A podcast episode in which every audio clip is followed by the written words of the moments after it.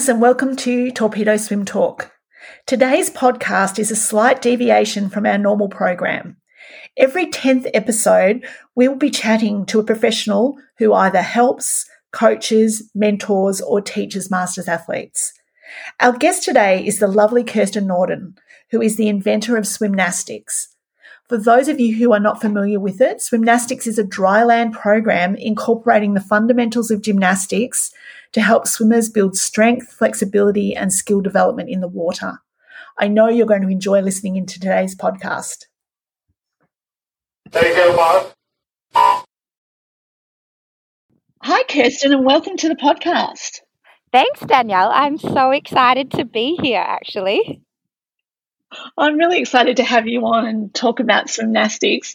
Um, just before we, we get into that, where are you coming to us from today?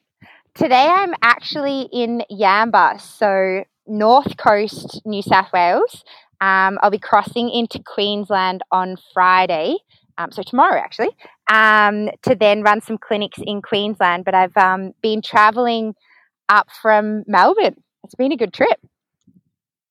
Oh, amazing. It's, it's great that you've been able to move around with all the COVID lockdowns we've had. Yeah, I've had to um, dodge a few um, hotspots, so it hasn't been um, the road trip as planned. Um, but it's it's actually ended up being even better than what I planned. Um, I did have to zoom into all the Sydney bookings um, because that's a bit of a hotspot at the moment. but it has meant I've been able to explore more smaller coastal towns in New South Wales, which I hadn't planned on doing. So you know, it's had its wins, um, and lucky for Zoom, I guess. I know, I know. I think Zoom's been the big takeoff during this time, hasn't it? yeah, I think um, I probably, yeah, I spent probably six to eight hours on Zoom a day during um, COVID, like the peak of COVID in Australia last year. Um, so I did learn to navigate it really quick, um, and it's been it's been a really good tool for I would say for swimming dry land and for dry land for other sports because of the efficiency that it has in that you can be in your own home and we can still develop strength and develop flexibility and you don't have that travel or that commute time um, that we uh, we got really used to jam packing our days I would say. Absolutely. I know. Sound it's um I I actually tuned in for I think one of your classes, one of your Zoom classes, which was fantastic. But I, I know I've done it before live. But I want all our listeners to hear about Swimnastics and how it came about. I, I know we've talked about it before, but what's your background in sport? Yeah, so I started as um, a gymnast. My mom was a gymnastics coach and still works in gymnastics. My auntie was a gymnastics coach. My uncle was a gymnastics coach. And so gymnastics has been a really big part of my upbringing. And I also did it um, when I was younger. I did it till about the age of 15. Um, and that's when I, I had stress fractures in my back. And it was quite timely. I think I was probably reached my limit with gymnastics. I, I'm a very strong build and I have great flexibility, but I was I started getting scared um, and really fearful of new skills and more advanced skills. Um, in gymnastics, you're conquering fear on a daily basis. Um, and I think I'd reached my threshold. I'd always right. swum and I'd always done little acts. So when I got stress fractures, um, I actually I started seeing a sports psych because my parents were like, "Oh, she used to love gym. Is she really fallen out of love, or is it the injury that she's scared to go back um, after having time off?" Or and it was a really really pivotal change because I did realize I did want to move sports. Um, the physio, who's become a really good friend, she was trying to convince me to go into running or aths or cross country because I'd always been a pretty handy runner.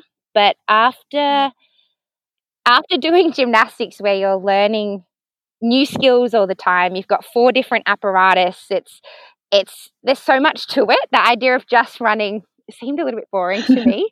Um, so I was like, how about triathlon? Because um, I'd always loved swimming. I, I just love the water. Um, at the moment, I'm yeah going into the ocean every day. I just can't get enough. Uh, so then I she found me my first coach, and he was he hadn't taken juniors. He had a squad of older athletes, um, but she really convinced him to take me on, and he was one of the most nurturing coaches I have had.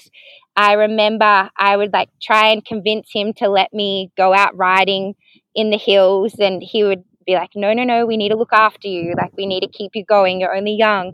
And I would be like, please, can I go and ride the hills? And um, and then I remember the day he came up to me. We were at it was after swim training in the morning, and he was like, Kirsten, I decided that if you were living in Europe, you'd be riding the hills every day, so you can come this weekend. And I was so excited to be able to um, to go out and ride through the hills. So Triathlon, I then moved to, and I did that until I was 23. Um, I loved the lifestyle of triathlon.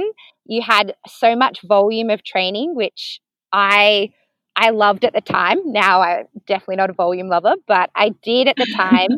um, I used to love when my my block had like five swims, so I could turn up to squad every morning. Um, and then in the afternoon, you'd run or you'd ride. And I loved being able to do all three sports and the challenge that it, it created. I loved that I was now racing instead of that more routine performing of gymnastics. Um, and it was just a yes. different transition. Yeah, so then that was more my athletic career. Um, and then I went traveling and because I'd finished my degree at the same time I finished uh, training. What, so I was completely what was your, kind of What was free. your degree in? Oh, sorry. Sorry, I was going yeah. to ask what was your what did you do your degree in? Yeah, so I did sports science and commerce. So it was a double degree and at the time I didn't really know why I was doing it. I loved sport and I loved learning about sport. And the commerce side I was I was baffled while I was doing it, but I got a um, a good ATAR or enter, whatever it's called these days. So I just I got in and I was like, okay, we'll we'll do this double degree. And I remember sitting in like commerce lectures of accounting and finance and being like, oh, this is really not exciting me. But um, now owning Swimnastics, I'm so thankful that I did that degree. Um, I did. so it actually, there was a reason that I did that double degree. Um, as much as my peers were probably laughing at the time because I would ride my bike into uni and then, you know, maybe leave early so I could get to my run set that afternoon.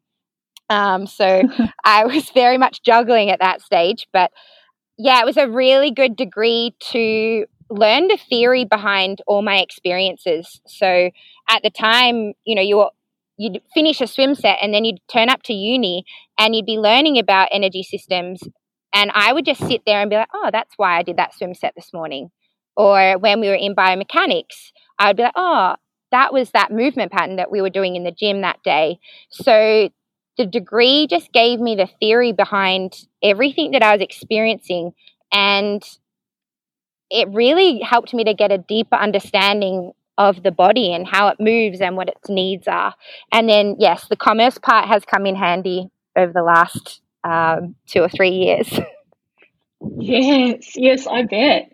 So, what made you invent swimnastics? How did you get to that point? So, it would have been 2015. I was coaching gymnastics at MLC, and it's next door to the pool. So, yeah, it's literally like four steps around the corner. And I loved being at um, MLC because you were intermingled with other sports. So I would chat to the swimming coaches. Um, and there was a day where the head of uh, like swimming and learn to swim approached me and she said, Kirsten, can you coach swimming? And I said, Oh, I haven't done it, but you know, I'm willing to try. They would look down into the glass and see me coaching gymnastics all the time. So they knew I could coach and they knew I'd swum and they needed some help with uh, some of their squads. They needed another staff member. And I said, okay, like I'm happy to give it a go. So I would coach gymnastics, and then when the gymnast I was coaching went to ballet, I would go in and coach swimming. And then when the gymnast finished with ballet, I would leave pool deck and go back next door and coach gymnastics. Uh, so we worked this timetable between the two sports where it meant I could flip and flop between the two. And I was coaching swimming, and I think the first thing was I was like, their heads are underwater all the time. I can't make corrections like I can in gymnastics. That was my first challenge. Um, and I remembered the whole time being like, I just want to get them out of the pool because if I can teach them a better body position or a better streamline on dry land, I feel like I'll just be getting there a quicker way. Um, yes. That was probably my first like real experience of leading down this pathway. Then I, uh, my training program uh, increased, and I needed to be down in Torquay because my coach was in Geelong. So I was only up in Melbourne on the weekends. So I stopped coaching swimming. Um, but that was my first interaction. Then 2015, they needed a female to go on a trip to Sydney. And they asked if I could go, and I said, Yeah, that's fine um, to be like the team manager. And I remember just sitting on pool deck, and I loved the vibe of pool deck meets. It's yes, oh, I can, gymnastics doesn't have that. And I really liked it. It felt really homely already. And I would just sit there and watch the swimming, and the athletes would just sit and chat to me in between their races, and we would just chat. And then sometimes uh, Nick Valiatis would come and sit next to me, and he'd give me a bit more insight on what he was seeing when the swimmer was racing and give me more background on that athlete and their fly or that athlete and their breaststroke. And then he'd be like, oh, this is the challenge this athlete's having. What would you do? And a whole lot of exercises would come to me. I'd be like, oh, I do this, this, and this, and that. And then I was like, whoa, how, whoa, I don't know how I have that information, but that's what I do. And he's like, okay, cool. Then I went back to Melbourne and then they asked me to go to nationals that year. So a couple of weeks later, I flew up to nationals and again spent many hours on pool deck and just watched and watched and watched and watched how the coaches and the athletes interacted, watched how people warmed up. Um, in that Sydney meet, actually earlier, the Japanese were there, and Nick said to me, he's like, go and watch the Japanese warm up. And I remember seeing them warm up, and I was like, this is what a warm up should be. This is how we warm up for gymnastics. And I would right. see the Aussies, and I was like, you guys are just, you know, kind of throwing your bands around and having a chat. and I was like, oh, this is very different to what I'm used to, where in gymnastics, you line up in front of the coach and the warm up's done to counts, and it's like eight, seven, six, five. Like everything's done in time. It's a set routine. And I was like, okay, the Japanese are doing it more like gymnastics. And the Australians, like, we're doing a lot of guided physio work, I would say. Um, but it wasn't as focused as what I saw the Japanese doing. Then after nationals, I just went back to coaching gymnastics and I was coaching full time at that stage. But I got a call from Gymnastics Australia and they said, Kirsten, we've been approached by Nunawading. They want their swimmers doing gymnastics. Can you come along to this meeting? Because we're really not sure on what to offer. We know you've coached swimming, we know you've been part of swimming. Um, we just think you might be able to help us a bit in this meeting. I said, Yeah, okay, no worries.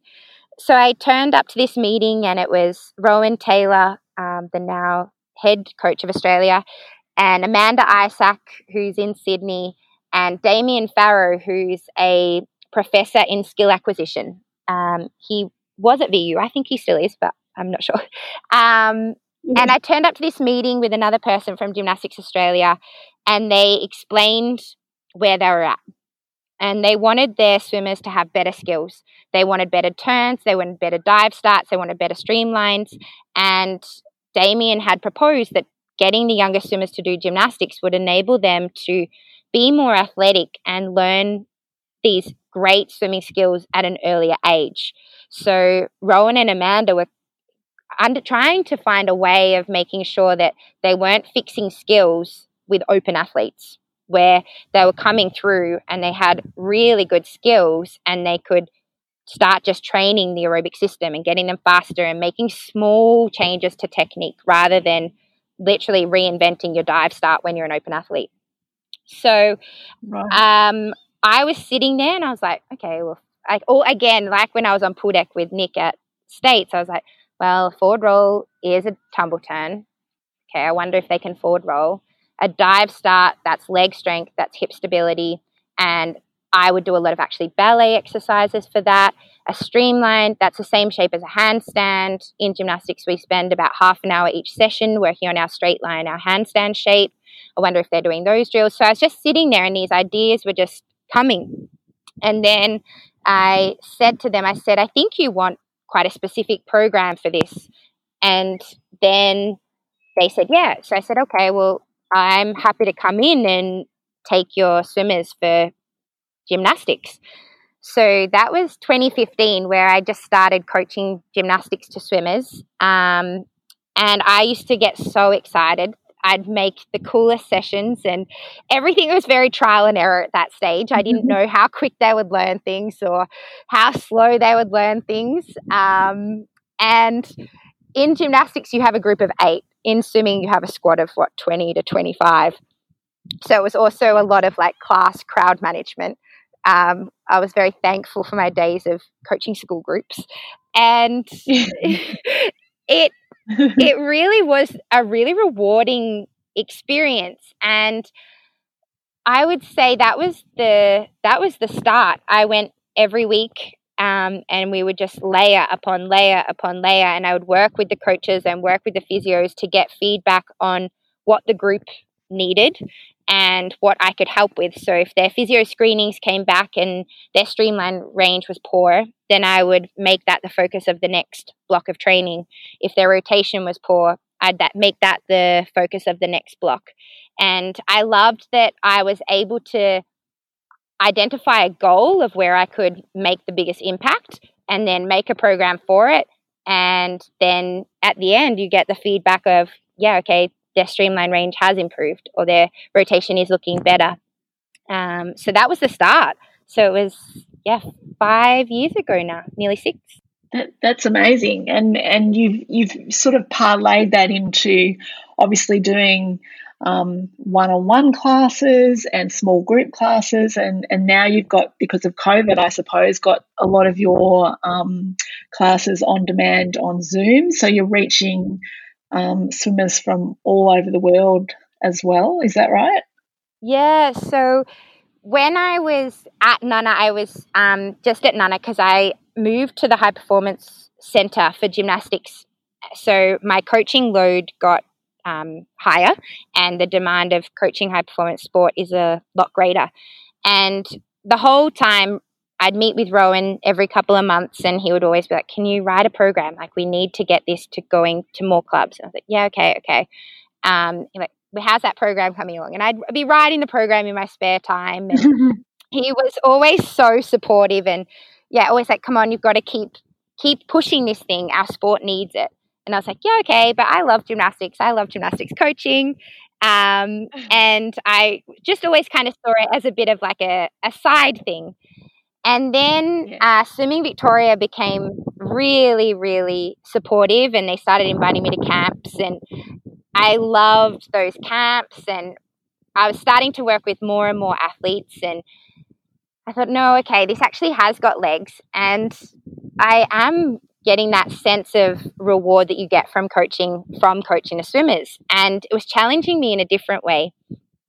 I always said to Rohan that I'd never stop gymnastics coaching and that it was always going to stay as the the thing I did on the side. Um, but I actually now only do Swimnastics, um, and I am finding it is even more rewarding than I ever could have imagined. So it's been since the start of COVID, I started coaching Swimnastics full time, and I love that I get to work with a diverse range of athletes, swimmers, and of all ages. So I also am working with AFL and tennis and netball and judo. But I also love that I'm working with, you know, a five year old, and then the next minute I'm working with a masters athlete, and I've got this full range in there. You've got you're working with swimmers that are trying to get a national time, and then you're working with swimmers who are going to Olympic trials, and it's enabling me to use a more broader skill set. So there'll be some swimmers that I'm teaching more yoga, meditation, and core and race day mindset. And then there's the younger swimmers where you're teaching them movement patterns so they can be really coordinated and have really good neural pathways through their body so they become a really athletic person uh, for their life. And then masters, I love because you get to get their injury history and then it, which normally it's quite elaborate. um, and it's like problem solving, and it's the greatest joy because you are navigating all these kind of red spots of past injury to put them in positions where they're pain free, but you're still getting them to get the benefits of whatever exercise you need them to get the benefits from. So I love with Swimnastics that I get a large array of uh, athletes and ages and abilities and goals. And yeah, I I'm not sure if I'll go back to gymnastics. I'm really not. Um, the door is definitely open, but at the moment, this is just giving me the greatest joy that I ever could imagined. And yeah, I guess Rohan was probably right all along. I was probably seven.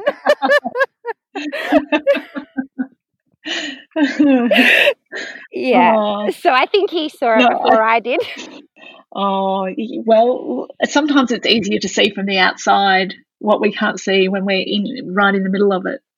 Definitely, definitely. And I think, um, yeah, actually probably took COVID um, for me to realize it literally took a pandemic for me to realize that I needed to um I needed to share this. Um and I guess the way I see the body move and the way that I draw the parallels to swimming are probably what have enabled it to grow as quick as it has. Um, when I finished Zoom this morning, I'd taken a group for a school group for four days straight, and over Zoom, you don't really get much feedback um, on how it's going.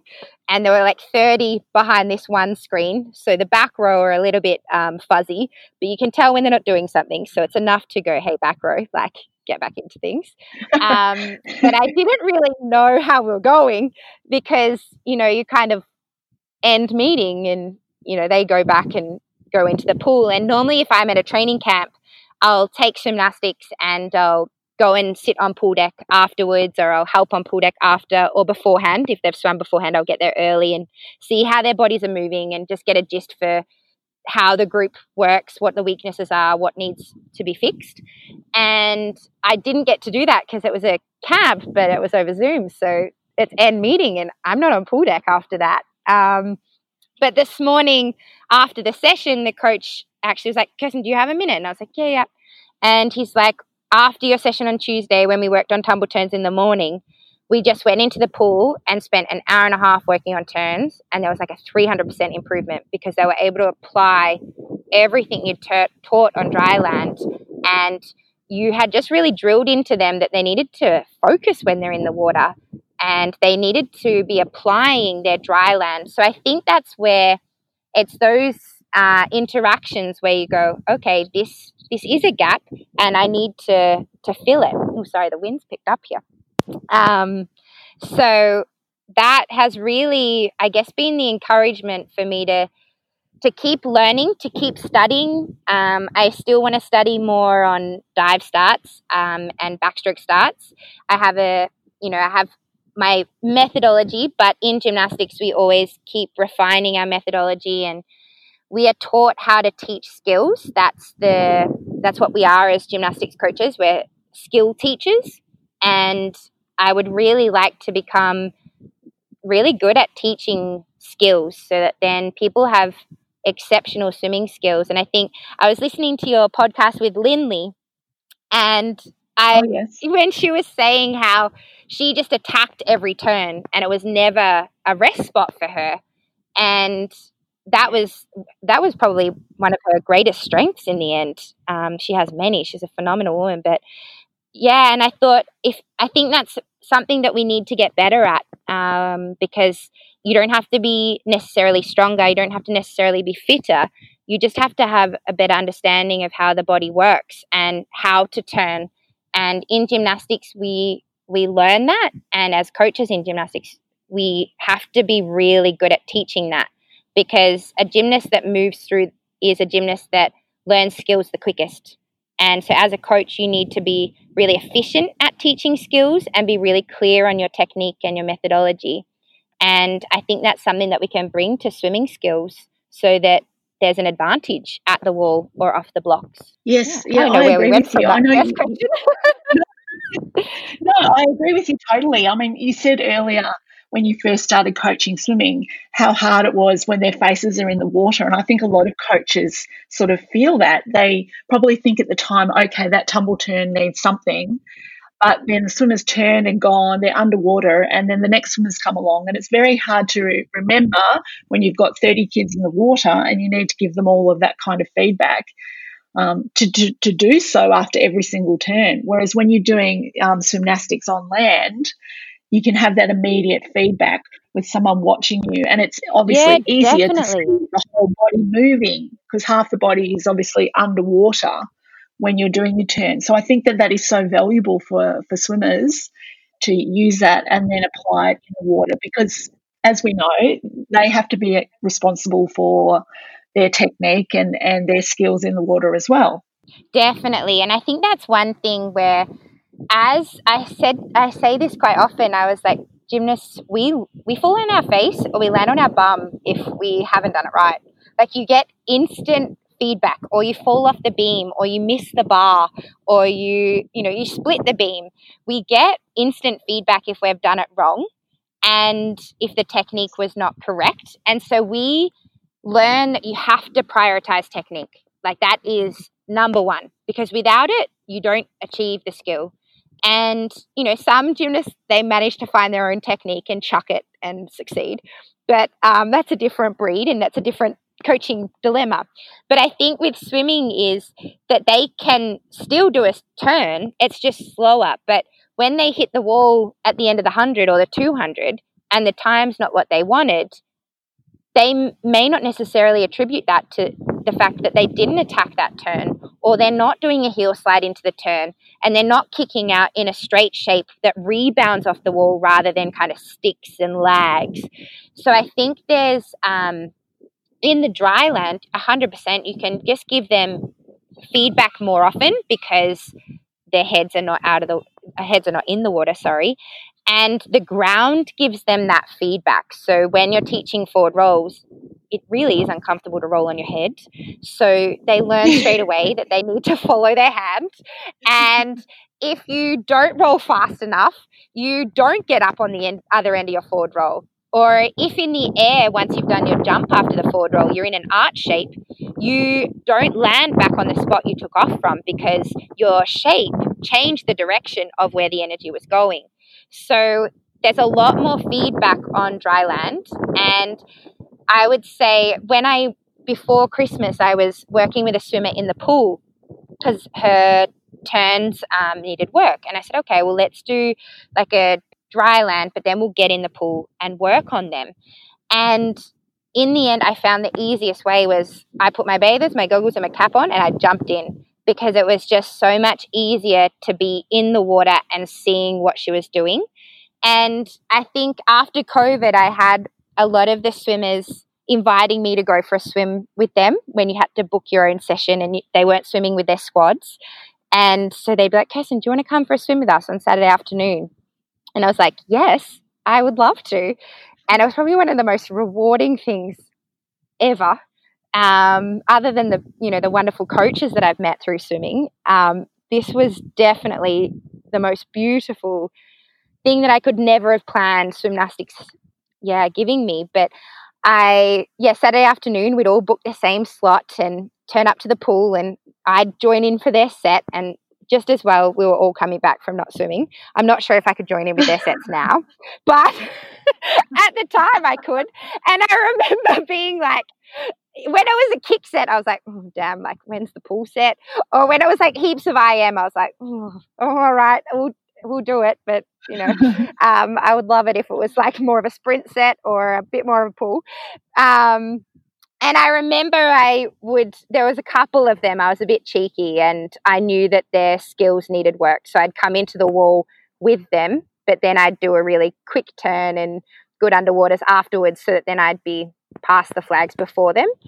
And it just a couple of times you do that over some hundreds and they start to go, hang on, person's coming into the wall with me, but why is she past the flags before me? And she's not fitter than me. She's not like maybe stronger than some of them, but not pool strong and uh, it really reinforced. And they'd be like, Kirsten, can you work with me on my turns after we finish the main set? And I was like, yep, no worries. I'm more than happy to help you. so I think being in the pool with them for skills was really helpful. Um, but then having the dry land as a reference point, that has probably been the most beneficial thing of a lot of the swimmers doing nearly eight months or nine months of Swimnastics on Zoom. Some of them were doing five times a week, some of them three. It was very varied depending on, you know, how Zoom fatigued you got. And I think having reference points from dryland training have helped us to accelerate the learning process and develop exceptional skills. So they know what it means to push off in a straight shape and how that feels. They know when I say push you're pushing off the wall in arch, what that shape is with the body the body and they understand rib and pelvis connection. So I think the understanding that they have of their bodies now is so much higher and it enables them to make technical corrections quicker as well. Um, and I, yeah, the coach this morning said they're just swimming better. Their technical changes are quicker um, when they're getting feedback from the coaches. And I think as gymnasts, we get feedback after most turns, and you're probably yelled at if you don't make it on the next turn, if you don't make the correction. Um, so we really learn to make technical corrections quickly. And I remember when I went to swimming um, squad when I started triathlon, he the coach was really surprised that I'd be able to just make a change straight away. So in my freestyle, if I was pulling too much across my body, I was able to change it straight away, and I wouldn't stop focusing on that until the habit of pulling correctly was like ingrained. And we just developed that ability to focus on technique. So for me, it would just be every warm up, I would just focus, focus on pulling the correct way. And if it slipped for one stroke, you just knew how to pull it back underneath the body. So I think one of the things that Swimnastics has now started to do is to teach swimmers also how their mentality needs to be. So, yes, it has started about skills, it started about the body, but it is starting to become more about the mental side. And, you know, you can get from one wall to the other whilst thinking about your dinner, but are you making any changes? Is your body's position correct? And can you be more efficient when you get from one wall to the other by thinking about your technique? So, yeah, it's definitely it grows its own ways. This um, this wonderful thing.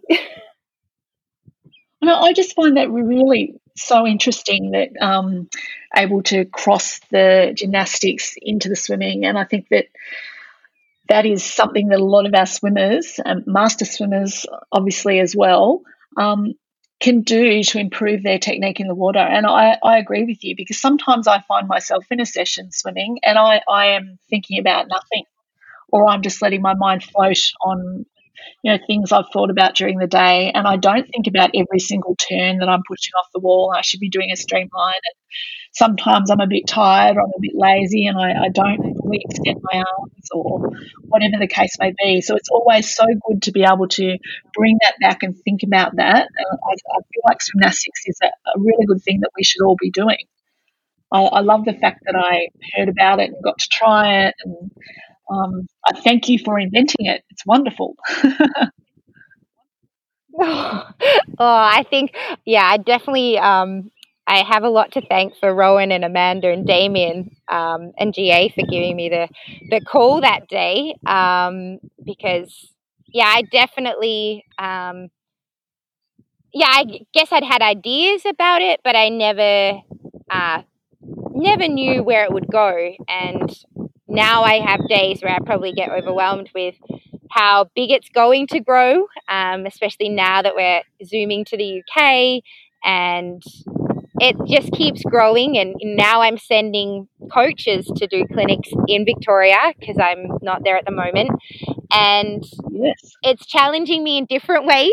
Um, but I think the, the greatest thing is that I can explore creatively, creatively um, as I get to come across different swimmers and more swimmers and more coaches and hear what problems they're having and then find solutions. That's probably the biggest thing. I think my next one is um, activations. Uh, I think a few people have heard my um, few swimmers have heard my rants about um, activations when they're on pool deck, and that will be my next big push. Is that we we have really efficient and effective pool deck activations where you're not just spiky balling and foam rolling for 30 minutes and then jumping in. Um, there is nothing better than jumping into the water and you've already created some length in your lats, so your stroke is long. I remember when we used to do gym before a swim, and if you had chin ups in your gym set, you dive in and you always just felt a little bit short at the front end of your stroke. And we all know how beautiful it is to swim well and oh it's just nothing better when you feel good in the water. Um, and so i think like i used to hate it if i'd like done a heavy gym set and then dove in the water and everything felt short. And hence i yeah i like to give the swimmers things that they can do so their lats do feel a little bit long when they get back in but also still activated so you have got a nice catch on the water. And i think as a triathlete you know you'd dive into the water and you'd run or you'd rode that morning so you'd dive in your legs felt like heavy and you kind of would just pull the whole session. Your legs would like almost be scraping the bottom of the pool sometimes but you you learned how to kind of flush out the lactate really quick and now I use different tools to what I did then. Um, but I think being able to give the swimmers tools so you can feel better more often in the water. Um, because there is nothing better than when it just feels effortless, connected, and you just got a really nice catch. And and then when you when you do a, t- a tumble turn that's super quick, um, yeah, it feels pretty cool too. So yeah, that's what we're aiming for, really, I guess.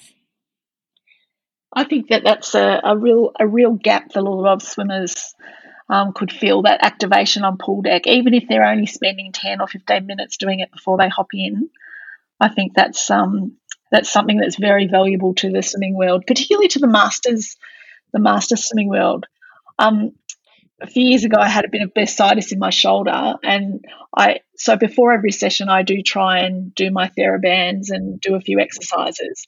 And when other master swimmers in my squad are arriving, they're going, "Oh, you're so good! I should be doing that, but I'm not." Yeah. think, you know, if there was something out there that they could access like if you were doing your activation um, sessions and then putting them on Zoom where they could get them on demand and teach themselves to do that. I think that people are a bit lost sometimes about what to do, and having that to access might be a really good thing for the master swimming community as well as the broader swimming community in general. For sure. Um, it's funny you say that because I did actually um, have a catch up with some uh, master swimming coach in Ireland. It was would be in this time last year. She was in Melbourne, and we went for coffee. And she was like, "Kirsten, I really need you to make a masters activation program." And I haven't done it. COVID hit, and I was absolutely slammed. But um, you've definitely like prompted me again. Um, and I remember having this debate with a, a really good friend during COVID. He was like, Kirsten, like I get to training. He's a swimming coach, and you know they're not. They're just flapping about on pool deck. And I was like, well, do they know what to do? He's like, yeah, yeah, yeah, they know what to do. And I was like, I don't think they know like there's so much that you can do. Like these days, you can jump on YouTube, you can jump on Pinterest, you can jump on Instagram, you can jump on Facebook, and there's so many exercise ideas, like so many.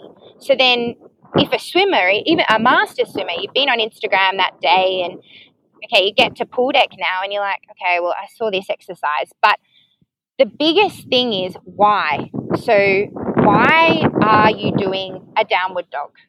Why are you doing a lunge? And that's where I had a swimmer yesterday. Um, she was very sweet. I work with her one on one, and she's like, Kirsten, I just know in your program the reason behind every exercise. And I was like, Good, I'm glad you do. And she's like, That's why I do your program again after I've seen you. And I was like, Okay, because you know the why, you then know that you need to do it. It's like, Yeah, once I know the why, I'm happy to do whatever exercise it is. And I have the discipline. And I said, Okay so I think that's the biggest thing is that we need to know the why. And hence, like, I love putting things up on the Swimnastics Instagram, but there's always a reason for every exercise for that person or for that squad or for that swimming group. Um, and I'm very selective on what I'm giving them. So if it's a swimmer that struggles with rotation because the pecs are tight, or is it a swimmer that struggles with rotation because they don't know how to activate through the scapula? Or is it a swimmer that's not very connected? They're actually very flexible, but they don't have control of their range. And that's why they can't rotate through the water well. So I think the biggest thing is uh, when I was coaching, uh, speaking to this coach during COVID about his swimmer's activation, I said, Do they know why they're doing it? And he said, Yep. And I said, Okay, do they know what they need to do? Like, what do you need to get out of it? I said, In the morning, you wake up, you have, you trudge onto pool deck. It's 5 a.m. or 4.30 for some people. And your body has laid still for, you know, hopefully eight hours. For me, I definitely need eight hours um, of sleep and you kind of roll in there all groggy. Like the last thing I'd want to do is to start skipping. Like my body would just hurt, especially um, now. I'm, you know, we're getting older, and I my back would hurt, and I'd be like, oh, what is this? So in the morning, you need to move the spine, and you need to create space through the spine. The breath needs to be really full and fluid. So when you dive in, your lung capacity is ready for it. So there's a certain type of breath practice that needs to be done in the morning. But then the movement before a morning swim needs to be really flowy and floaty so that their body is slowly waking up, but you're also finding out where does the body feel stagnant? Where does the body feel stuck? after your sleep. We all sleep in funny positions. So there'll be a change in the body. And when we sleep, our body is reforming, it's rejuvenating, restoring. So there'll be changes in the body overnight. So in the morning, you need to get a feel for it and then move into the parts of stagnant energy so that you can create breath and then create range. In the afternoon, for for master swimmers, most of us have sat at a desk all day, and during COVID, we've sat at our laptops in our home office. So our posture is probably the worst. Um, I know there were days where I just needed to change location, but was probably to the detriment of my posture. But I was like, I just need a scenery change. I'm going to sit in the backyard today. So in the afternoon before a swim, we need to open up the pecs because often we've sat really closed off. You've absorbed things through the day, so you might um, kind of close through the pecs to protect yourself. And so you need to open through the pecs so you have rotation. And if you don't have openness through the pecs, the catch on the backstroke is not going to feel great in the afternoon because the scap won't come onto the lats to then really generate that power through the water. Then, if the hip flexors are tight because you've sat all day, if the hip flexors are short, you're then going to have a body position that's less than optimal. And to get access to the glutes and the hamstrings for kick, it's not going to be as easy. And if you've got a kick set in the afternoon, but the hip flexors are short, it's not going to be a fun time for you. Um, so in the afternoon, I always suggest that there's an opening through the pecs in some way, whatever way works well for you and then an opening through the hip flexors. And if they're the only two things that you do before you get in the water for an afternoon swim, then that is amazing. In the morning, I definitely encourage like a more gentle movement where you keep moving. I think that's the biggest thing is if you have a routine, which is where gymnastics we had a routine warm up and that was also our start time. That's one thing that I um in the swimming world, the start time is the start of the swim, but it's not the start of the activation. And so that's one thing I'm like, oh, we need to make sure that the swimmers are really seeing that start time of activation as a start time. Um, I think they kind of see it as a I don't know, a soft start time. I'm not sure. It seems a, a bit grey. I think so. I think a soft start where they think they can roll in maybe at that time or five minutes later or whatever the case may be. Yeah, yes. where it's like, and I know I've seen um, Scott Talbot actually. We've been working together on Zoom in the UK, and he's he's really good in forcing that that's a hard start time. It's not a soft start time with him, and it's been cool for me to see um, how it's not it's definitely not. It's very clear. And I think with gymnastics, because they line up in front of us, so it really sets, it, it makes me feel a bit funny, but it is also, it sets that this is, this is the start. And then we warm up from there.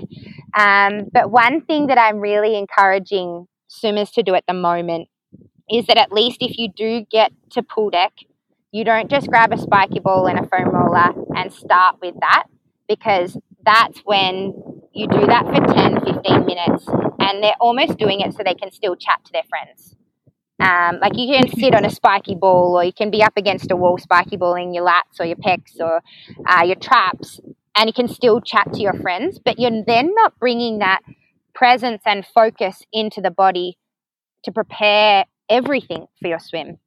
And I would say if you get the body moving first, you then know where to foam roller and spiky ball. So have a set sequence, even if it's like 10 exercises, five exercises that give you an idea of how the body's feeling. If you, you know, go into a lazy cat or you go into a thread the needle and you're like, oh, actually, underneath my right scap, it feels a bit funny today, like it feels like a little bit knotted or tight.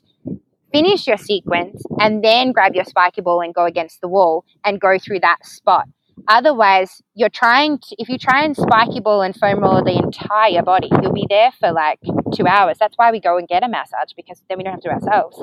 So I think that's where I'd rather, it, we need to be more efficient. If you get on pool deck, do 10 exercises that give you an idea of how the body's moving and then spiky ball or foam roller where it feels tight from there. Like I know I need to release my psoas with a spiky ball, um, and I'll do that if I've run that morning and I'm swimming that afternoon. Then I know I have to do that. But first, I'll try and get some length through the hip flexor before then moving into the psoas. So that would be my biggest um, piece of advice: is to get the body moving first before you know where you need to release and in the afternoon, definitely get into the pecs and definitely get into the hip flexors um, so that you can, yeah, it can make the difference between feeling really good in the water or feeling a little bit um, sluggish, I think.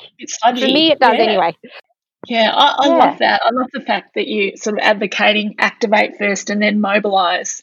I think that's something that we can all do, particularly master swimmers who, uh, you're right, a lot of them are sitting working at desks and have really tight pecs and they need to open everything up. And I mean, sometimes when I'm rushed to get to the pool and I don't do that kind of thing, I, I just don't have a great swimming session or it takes me another extra K to warm up before I can get going. And I think really important if you can do your activation and then your mobilization. And being a masters athlete, you have less time in the water training anyway, then you'll get more out of your training. A hundred percent, and I think that's where, especially at the moment, like I, um, yeah, I'm trying not to train that much purely because my I demonstrate so much. I actually don't have much um, energy left to train. So, but I do want to feel good every time I go for a swim. I don't want to feel tight through the chest because I want that feeling, especially in backstroke, when you get that beautiful rotation and you feel the openness through the chest as the scap pulls down the lat for your catch. It, there's nothing better. But I remember a couple of weeks ago, I went for a swim and it was purely, I'd spent a lot of the day on the computer um, doing programming and admin. So I was very hunched all day and I got in the water and I think the first 500 felt absolutely atrocious. And I was like, the swim's nowhere near as enjoyable. I was like, oh my gosh. And I was like, I definitely have not done what I say. And, but it was good. I was like, okay, this is why you say not to do this because this experience of the first 500, I was like, oh, I just want to get out. Like I was not swimming well at all. So, um, I think, yeah, if you can at least just open the pecs, maybe it's before you dive in that you just do a little bit of a chest opener by interlacing the hands behind your back and lifting the fingertips up to the roof, um, just to create a reference for the body that you are going to open through that area and you need it to be open through that area. It takes you two seconds. I think that's the biggest thing is like I probably should have done it that day. I was rushing around and you get into that, you know, that state of rush and I have no time and I literally could have just spent 5 minutes and I think that first 500 would have felt so much better. But, you know, I was like I've got to get in. I've got to get in. And really the five minutes would have been so much more beneficial than me getting in in my frantic stress state of like i just need to get in the water because everything feels better once you dive in. Um, and it does you know and i have days where i swim up and down the pool and i'm not thinking about my technique at all because you do you need those days where your swim in the water is is meditative and blissful and an absolutely you know beautiful time. Um, yeah, with no noise. Um, so yeah, I have those days too where I just need to get in there and not think about things. Um, but in a main set, I definitely um, that's when I try and focus on things. Or often I'll if I've worked with a swimmer and they've got feedback from their coach on a specific technique, I'll actually try and go for a swim after so that I can get a deeper feeling and deeper understanding as to why maybe they're not doing the technique that their coach is asking for. Um, so if they're you know not doing their fly kick with their hips coming up, I'll jump in and be like, why wouldn't you? Uh, and see where would the weakness be in the body, and then come back and address. Um, so I can really help on dry land to enable the swimmer to do the correct technique. Um, so often I'll, when I start working, especially one on ones, I'll ask them, what is the biggest feedback that you get from your coach? What do you get most often asked to do? Um, because I'll find out why their body's naturally not doing it. So sometimes the body's not doing it because it doesn't have the strength there. Sometimes it doesn't have the neural pathway of connection. So the movement pattern is actually not in the body or sometimes they yeah they don't have the range or the strength so you've got to address it from that. And then often they can that keep that technical feedback further into the main set um, or they can make the adjustment a lot quicker. So but yeah i think activation it's worth the five minutes. It really is. I've learnt the hard way a couple of times of late too. Yeah. I think we all have it i think yeah. that'll be yeah, that's a really valuable a valuable point for all our um, listeners to take away. Um, and I, I, hope that a lot of people will try and connect with you at least on Zoom if they're interstate or overseas, and just check out Swimnastics because it's um it's an amazing dryland activity, and I know when I've done it, I get so much out of it. I wish I could squeeze in more time to do it. but, um, I love doing it. Thank you so much, Kirsten, for coming on the podcast today and explaining to everyone um, about Swimnastics and the importance of dry land work for swimmers. It's been a real pleasure having you on.